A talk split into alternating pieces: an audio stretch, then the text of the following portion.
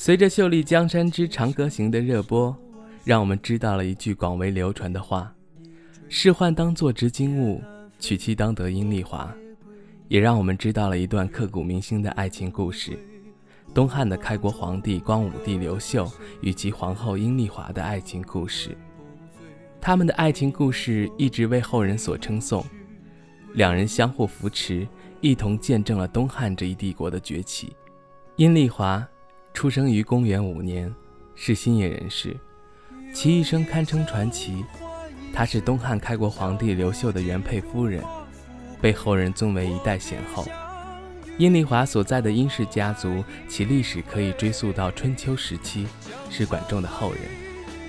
殷家是当地有名的望族，生长在这个家庭之中，阴丽华受到了良好的教育。从小，阴丽华便非常聪慧。又有着艳丽的容颜。那时家境潦倒的刘秀，在偶然之间窥得了殷丽华的真貌，对她一见钟情。而后经过一番努力的刘秀，终于娶得殷丽华。婚后两人生活和睦，恩爱非常。但好景不长，由于时局动荡，战火纷飞，刘秀被朝廷派去镇压起义的明军，就此两人分离。刘秀离开后，殷丽华就一个人苦苦守着两人的家园，等待刘秀的归来。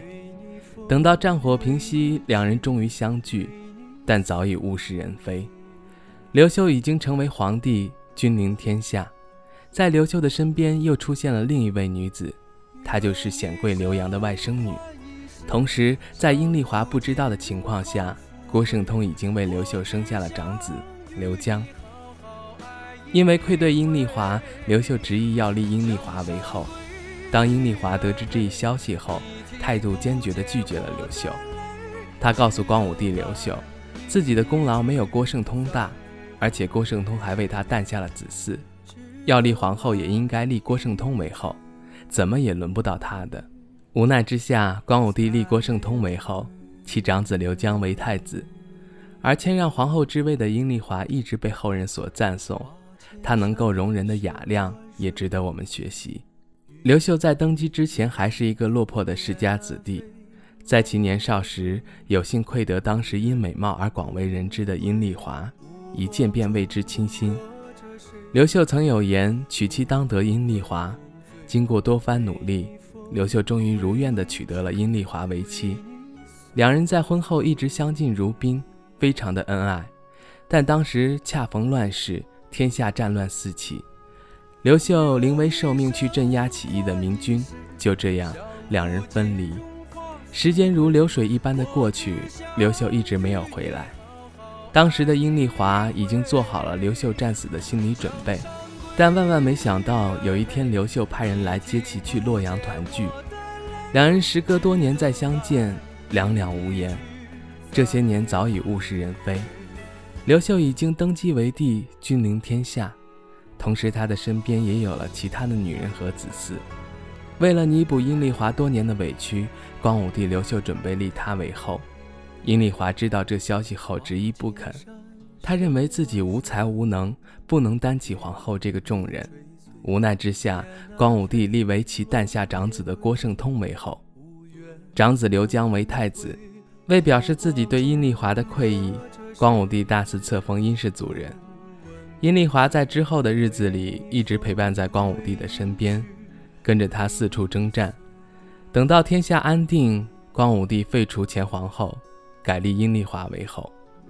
殷丽华和光武帝一起携手走过了三十多年，一直非常的和睦。两人的故事一直流传至今。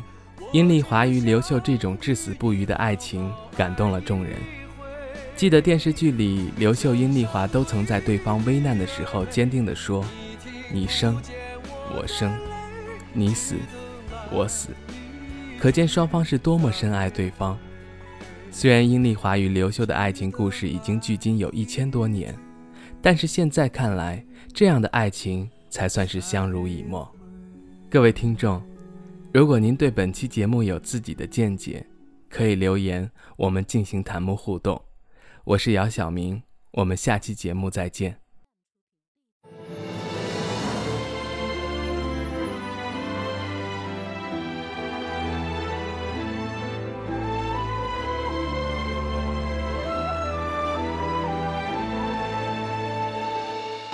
红颜美，醉了君王，那江山来。